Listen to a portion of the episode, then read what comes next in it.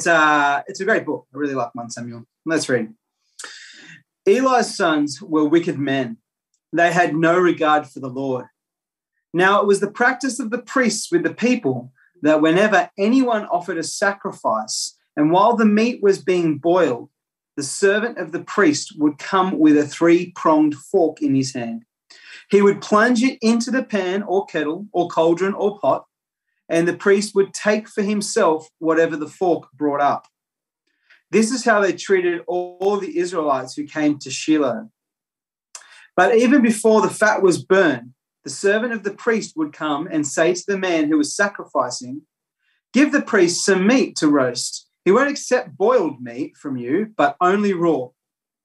If the man said to him, Let the fat be burned up first and then take whatever you want, the servant would then answer, No, hand it over now. If you don't, I'll take it by force. This sin of the young men was very great in the Lord's sight, for they were treating the Lord's offering with contempt. But Samuel was ministering before the Lord, a boy wearing a linen ephod. Each year his mother made him a little robe and took it to him when she went up with her husband to offer the annual sacrifice. Eli would bless Elkanah and his wife, saying, May the Lord give you children by this woman to take the place of the one she prayed for and gave to the Lord. Then they would go home. And the Lord was gracious to Hannah she conceived and gave birth to three sons and two daughters. Meanwhile, the boy Samuel grew up in the presence of the Lord. Now, Eli, who was very old, heard about everything his sons were doing to all Israel and how they slept with the women who served at the entrance to the tent of meeting. So he said to them, Why do you do such things? I hear from all the people about these wicked deeds of yours. No, my sons, it is not a good report that I hear spreading among the Lord's people. If a man sins against another man, God may mediate for him. But if a man sins against the Lord, who will intercede for him? His sons, however, did not listen to their father's rebuke, for it was the Lord's will to put them to death. And the boy Samuel continued to grow in stature and in favor with the Lord and with men. Now, a man of God came to Eli and said to him, this is what the Lord says Did I not clearly reveal myself to your father's house when they were in Egypt under Pharaoh? I chose your father out of all the tribes of Israel to be my priest, to go up to my altar, to burn incense, and to wear an ephod in my presence. I also gave your father's house all the offerings made with fire by the Israelites. Why do you scorn my sacrifice and offering? that I prescribed for my dwelling? Why do you honor your sons more than me by fattening yourselves on the choice parts of every offering made by my people Israel? Therefore, the Lord, the God of Israel, declares, I promised that your house and your father's house would minister before me forever. But now the Lord declares, Far be it from me. Those who honor me, I will honor, but those who despise me will be disdained. The time is coming when I will cut short your strength and the strength of your father's house, so that there will not be an old man in your family line, and you will see distress in my dwelling. Although good will be done in Israel in your family line, there will never be an old man. Every one of you that I do not cut off from my altar will be spared only to blind your eyes with tears and to grieve your heart, and all your descendants will die in the prime of life. And what happens to your two sons, Hophni and Phinehas, will be assigned to you. They will both die on the same day. I will raise up for myself a faithful priest who will do according to what is in my heart and mind. I will firmly establish his house, and he will minister before my appointed one always. Then everyone left in your family line will come and bow down before him for a piece of silver and a crust of bread and plead appoint me to some priestly office so I can have food to eat. The boy Samuel ministered before the Lord under Eli. In those days, the word of the Lord was rare. There were not many visions. One night, Eli, whose eyes were becoming so weak that he could barely see, was lying down in his usual place. The lamp of God had not yet gone out, and Samuel was lying down in the temple of the Lord, where the ark of God was. When the Lord, then the Lord called Samuel. Samuel answered, Here I am. And he ran to Eli and said, Here I am, you called me. But Eli said, I did not call. Go back and lie down. So he went and lay down. Again, the Lord called Samuel, Samuel. And Samuel got up and went to Eli and said, Here I am, you called me. My son, Eli said, I did not call. Go back and lie down. This kind of sounds like Arthur when we're trying to put him to bed. Now, Samuel did not yet know the Lord. The word of the Lord had not yet been revealed to him. The Lord called Samuel a third time, and Samuel got up and went to Eli and said, Here I am, you called me. Then Eli realized that the Lord was calling the boy.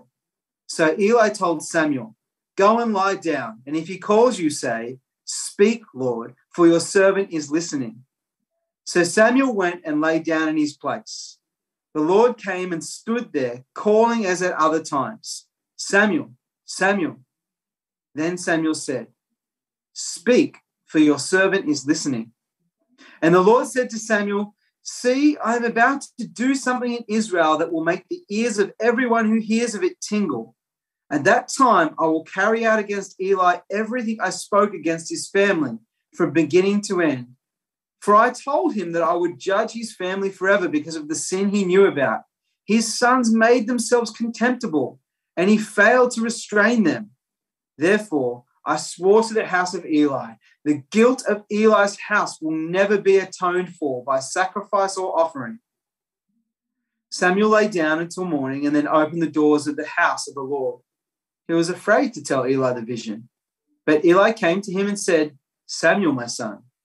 Samuel answered, Here I am. What was it he said to you? Eli asked. Do not hide it from me. May God deal with you, be it ever so severely, if you hide from me anything he told you. So Samuel told him everything, hiding nothing from him. Then Eli said, He is the Lord. Let him do what is good in his eyes. The Lord was with Samuel as he grew up, and he let none of his words fall to the ground.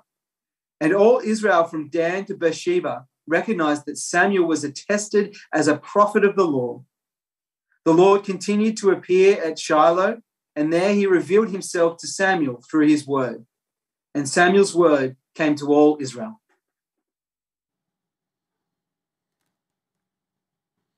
Well, good morning. Thank you, John, for reading us uh, God's word so well.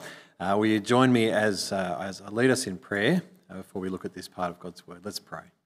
Our Father, we thank you for your word and we ask that you would give us ears to hear, minds to understand, and hearts ready to respond to you according to your will. And we ask this in Jesus' name. Amen.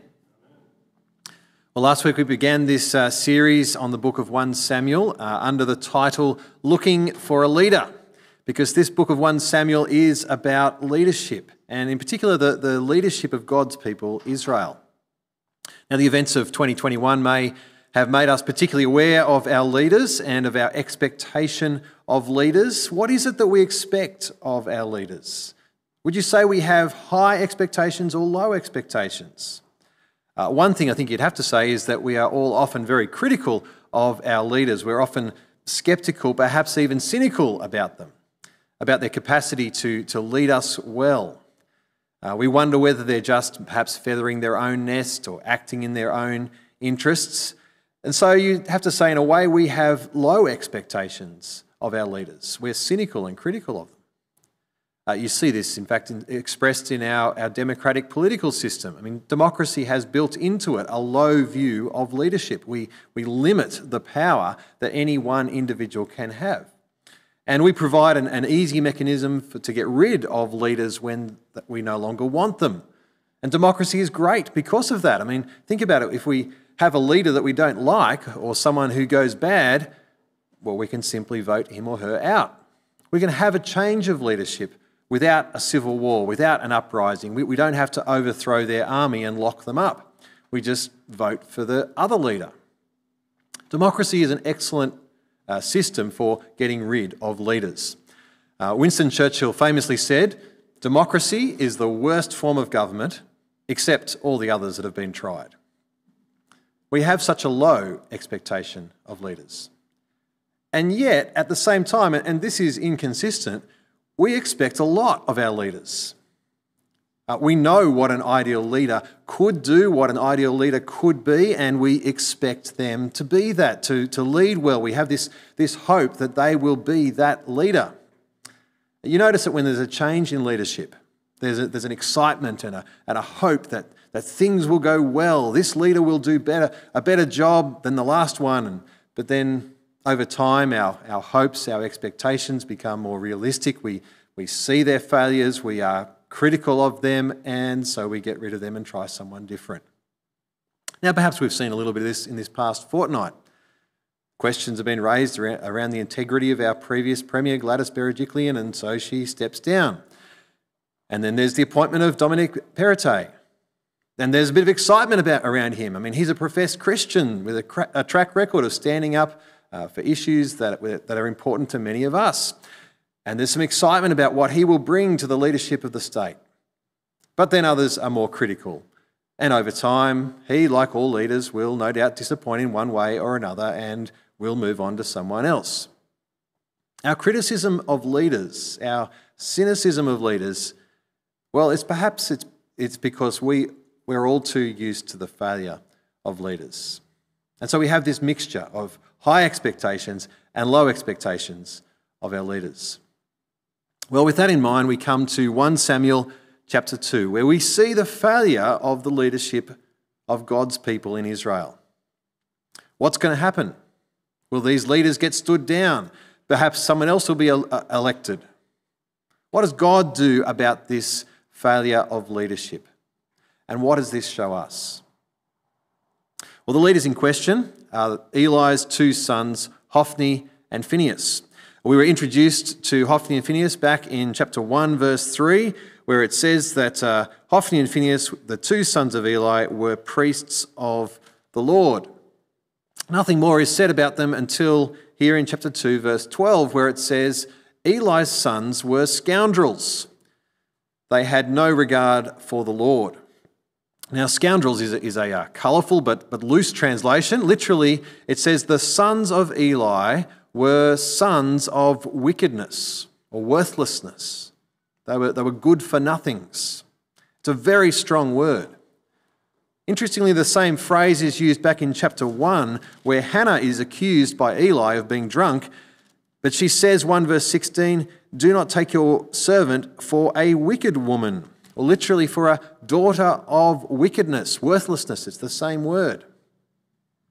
And a contrast, I think, is, is drawn here between Hannah, who is not a daughter of wickedness, and the sons of Eli, who are sons of wickedness or worthlessness, which also points a finger at Eli.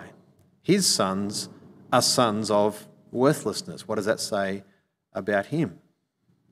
The second thing it says about these two leaders, these sons of Eli, is that they had no regard for the Lord. Literally, they did not know the Lord. Uh, now, this doesn't mean that they were ignorant of him.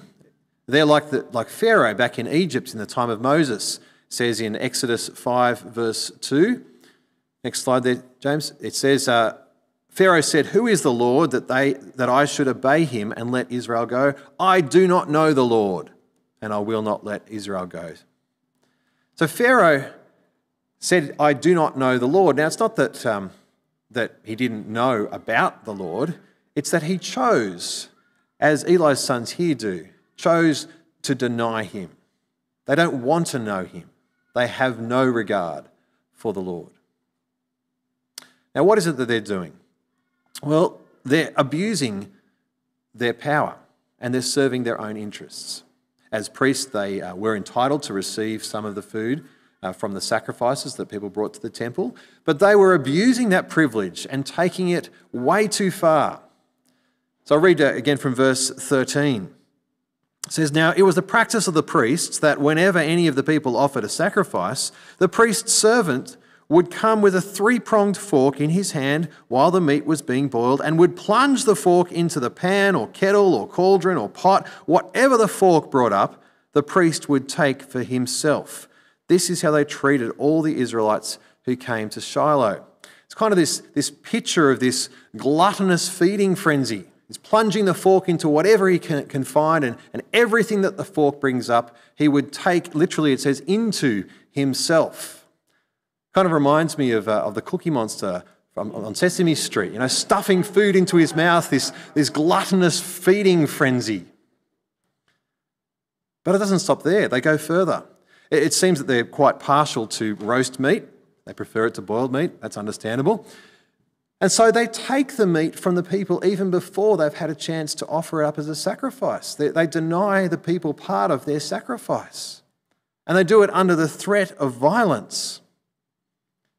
Add to this wickedness, we discover down in verse 22 that they were sleeping with the women who served at the tent of meeting. This is shocking. We ought to be shocked by this. Now, perhaps we don't feel the, the weight of this because we're all too used to leaders behaving badly, even religious leaders behaving badly. But we should, we should realize what's going on here. I mean, this is Israel. This is God's chosen nation, who he says in Exodus 19, verse 5 Although the whole earth is mine, you will be for me a kingdom of priests and a holy nation. These are God's people. This is Shiloh, the, the place for the time being that was chosen for God's place of worship. And these are the priests chosen and set apart to be holy. They're meant to be mediating between God and the people. We should feel the shock of this. This is scandalous. This is a disaster. So, what does Eli do? He's their father. Verse 22, we read Now Eli, who was very old, heard about everything his sons were doing to all Israel and how they slept with the women who served at the entrance to the tent of meeting. So he said to them, why do you do such things? I hear from all the people about these wicked deeds of yours. No, my sons, the report I hear spreading among the Lord's people is not good. Eli's response is, well, it's disapproving, but it's, it's pretty weak. I mean, the most he says is, no, my sons, it's, it's not a good report that I hear. He should have ripped into them. He should have sacked them on the spot. He should have demanded their repentance. Eli is presented here as a, as a passive figure who is, who is weak and slowly fading away. Despite Eli's protests, his sons, well, they're unmoved. End of verse 25 says, His sons, however, did not listen to their father's rebuke. They don't listen to their father, which is really no surprise because more than being sons of Eli, they were sons of wickedness, and wickedness is the father that they are listening to. What does God do? Well, the end of verse 25 adds these chilling words For it was the Lord's will to put them to death. Now, we may not like this, but God had decided what would happen to them. It was too late for repentance. He brought judgment on them, and He gave them over to their own contempt for Him. In the words of Romans 1, he gave them over to the sinful desires of their hearts. Now, we mustn't think that, that, well, this somehow puts the blame for their hardness of heart on God. I mean, they had already made their decision to have no regard for the Lord. Like Pharaoh back in Egypt, who's described as hardening his own heart, but then it also says that God hardens Pharaoh's heart. Both are true. Their hardness of heart was both their own choice and God's judgment on them for that choice. So God is going to put them to death. And then in verse 27 through to 36, we read this, this prophecy of this man of God that, uh, that Eli receives, and, and it says just that that God will bring judgment on Eli and his family. And notice Eli is condemned along with his sons. Verse 29, it says there, uh, Why do you, Eli, scorn my sacrifice and offering that I prescribed for my dwelling? Why do you honor my, your sons more than me by fattening yourselves on the choice parts of every offering made by the people of Israel? Eli allowed his sons to carry on in their sin rather than stop them. And Eli failed to honor God. This is sobering stuff. The Lord is God as Hannah prayed earlier in chapter, uh, chapter 2, verse 2, says, Then there is no one holy like the Lord. There is no one besides you. Or in verse 3 For the Lord is a God who knows, and by him deeds are weighed. God is the God who knows all, and so he weighs or judges all deeds. If you go the way of Hophni and Phinehas and have no regard for the Lord, then God will call you to account one day. So God is going to bring judgment on Eli and his family. But what about Israel? I mean, things have got pretty bad. There's, there's corruption, there's greed, there's sexual immorality in God's tent of meeting. Will God just put them to death and abandon Israel? No. In amongst this, this disaster, God is doing something good. At the end of pronouncing judgment on Eli and his family, God says in 2 verse 35, I will raise up for myself a faithful priest who will do according to what is in my heart and mind. I will firmly establish his priestly house, and they will minister before my anointed one always. There's hope. God will raise up a faithful priest. Interspersed throughout this account of, of Hophni, Phinehas, and Eli is Samuel. And Samuel is presented as a, as a contrast to them. And so in verse 17, you see this. The, it says, The sin of the young men was very great, Hophni and Phinehas, very great in the Lord's sight, for they were treating the Lord's offering with contempt. But Samuel was ministering before the Lord, a boy wearing a linen ephod. By the way, the, the ephod was a garment that the priest was supposed to wear, and Samuel certainly looked the part. Five times in this passage, Samuel is presented as a contrast to the sons of Eli. Samuel is doing what a priest should do. And so, verse 11 says, The boy ministered before the Lord under Eli the priest. Verse 18, we've just read that Samuel was ministering before the Lord. Verse 21, Meanwhile, the boy Samuel grew up in the presence of the Lord. Verse 26, and the boy Samuel grew to continue to grow in stature and favor with the Lord and with people. And 3 verse 1, the boy Samuel ministered before the Lord under Eli. So Samuel is presented in stark contrast to these sons of Eli. God is doing something good with the boy Samuel. And we might think, well, is this God's solution to the problem of Israel? Get rid of Eli, get rid of his sons, bring in a new leader, Samuel. Is that God's solution? Yes and no. Chapter 3 introduces another problem. Not just the state of the leadership, although it's related to that. The problem there is in 3 verse 1 In those days, the word of the Lord was rare. There were not many visions. The word of the Lord was rare. God was silent. Is this our lot today? Corrupt leadership, silence from God? Is God sitting back at a distance with his arms folded, just kind of watching on? That's the picture that people often have of God, that God is watching us from a distance. Is God silent?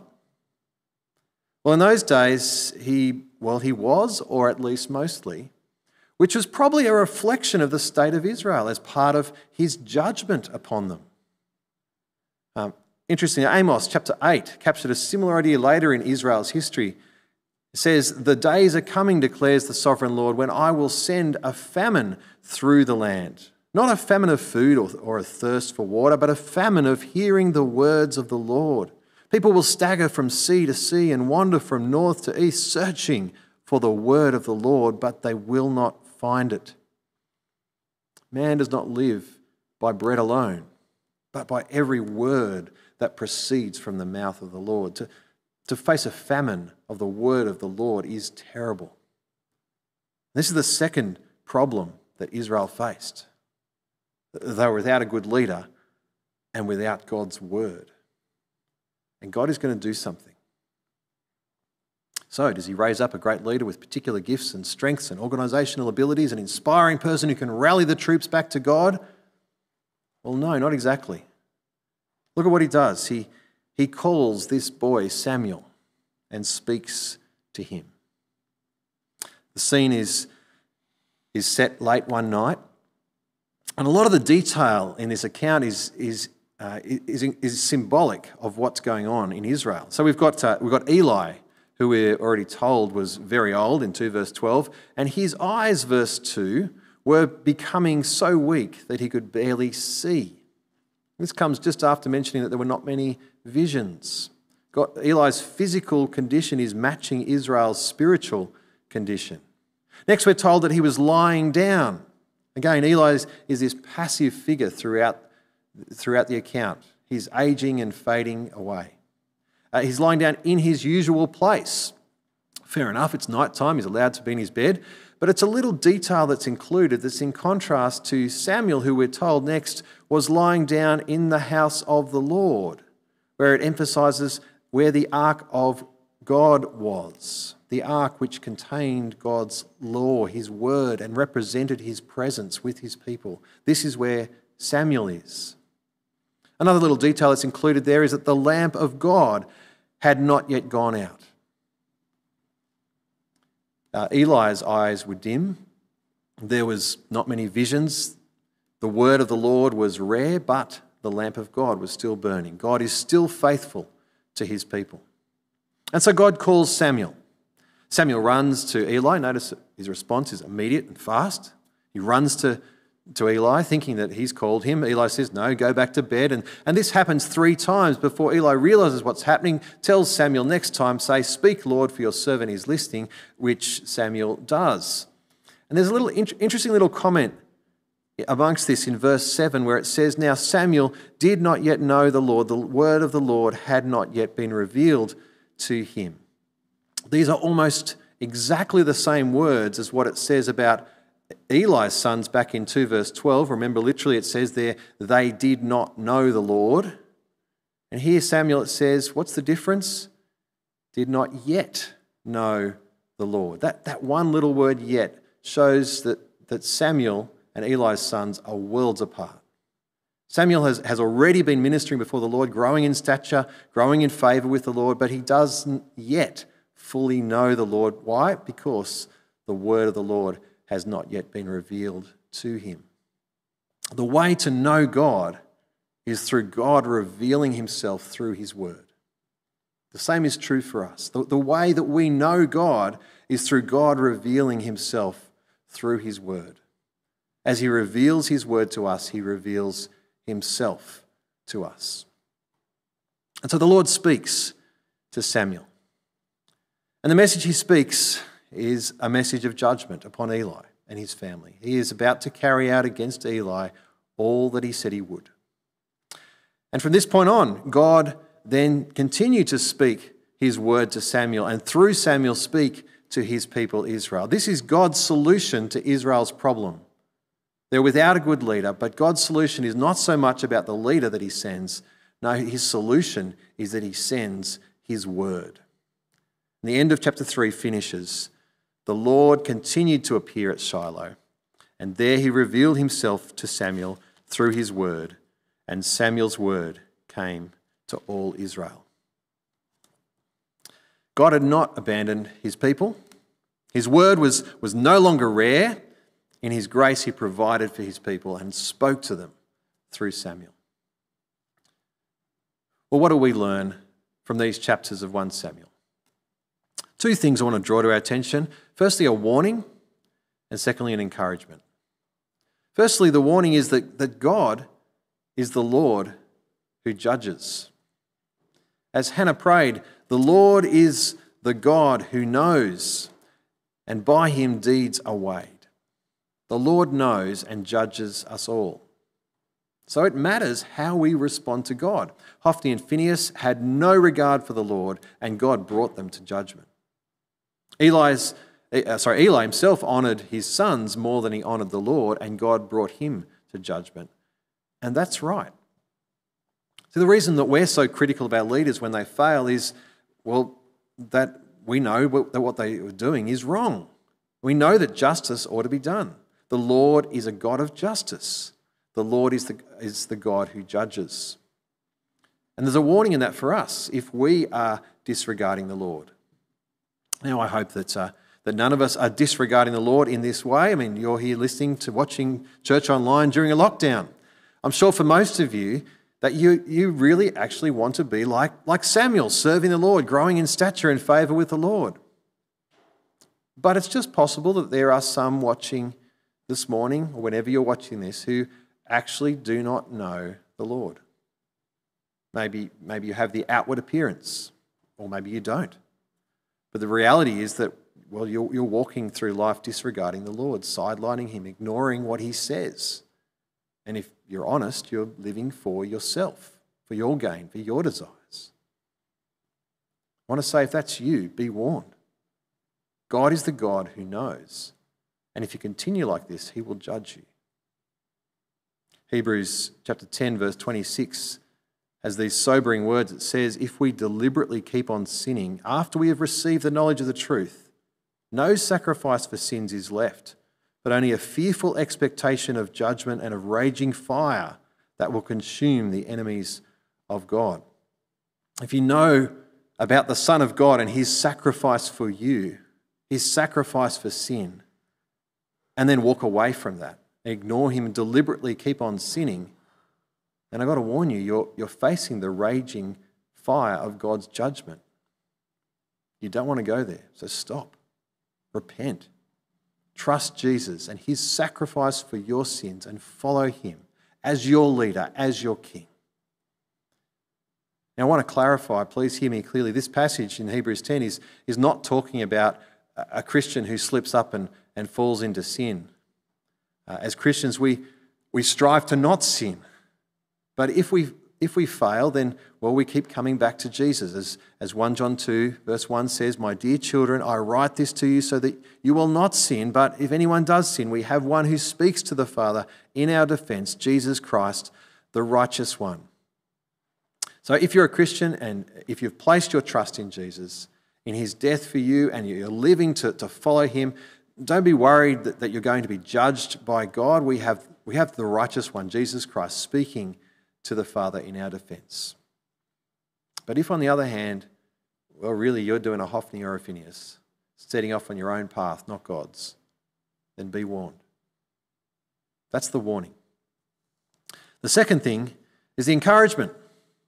And that is that these chapters show us that the Lord is the God who speaks. He's not silent. We, we don't live in those desperate days where the word of the Lord was rare, or at least we needn't. Because just as the Lord revealed himself to Samuel through his word, God has revealed himself to us, to the world, perfectly through his ultimate word, the Lord Jesus. John 1 says, The Word was with God, the Word was God, and the Word became flesh and dwelt among us. Jesus is God's Word, God's revelation to us. And Hebrews 1, verse 1 says, In the past, God spoke to our forefathers through the prophets at many times in various ways, but in these last days, He has spoken to us by His Son, whom He appointed heir of all things, and through whom He made the universe. Jesus is God's ultimate word to us and to the world. And we meet Jesus, we hear God's word, we, we come to know who God is as we read the Bible. God is the God who speaks. What an awesome privilege we have. And so the question is are we listening? Are you reading the Bible? Are you making time to, to read the Bible yourself, praying, asking God to teach you what He wants you to know? If you're not, can I encourage you to, to start? And if you're wondering, well, how do I, how do, I do that? Where do I start? I, I suggest you, you read through 1 Samuel as we're working through it on Sundays or, or read the, the Psalms, or, or read one of the Gospels Matthew, Mark, Luke, John. They're, they're great places to start and great places to keep coming back to. We have things so good. Perhaps that we have things too good, such that we forget what a blessing and privilege we have, that we have God's Word, that we can know Him, we can be forgiven by Him, we can walk with Him day by day, with the presence of His Spirit with us we can walk instructed by His word. What a blessing that the Lord has revealed Himself to us through His word, through the leader He has provided, our Lord Jesus. God is the God who judges. Be warned. God is the God who speaks. Listen. Let's pray. Our Heavenly Father, we do thank and praise you that you are the God who judges. That you are a God of justice, that you don't let things go unchecked forever, and that you will bring us all to judgment. But Father, we thank you that you are a God of grace and that in Jesus you have provided the way for us to be forgiven for our sin. And Father, we thank you and praise you that you are the God who speaks, that you have spoken to us most perfectly in your word, the Lord Jesus, and that we can get to know him as we read the Bible. Father, please help us to listen to you, to be shaped by you, to walk with you, and to live to praise and honour you as our leader, as our King. And we ask in Jesus' name. Amen.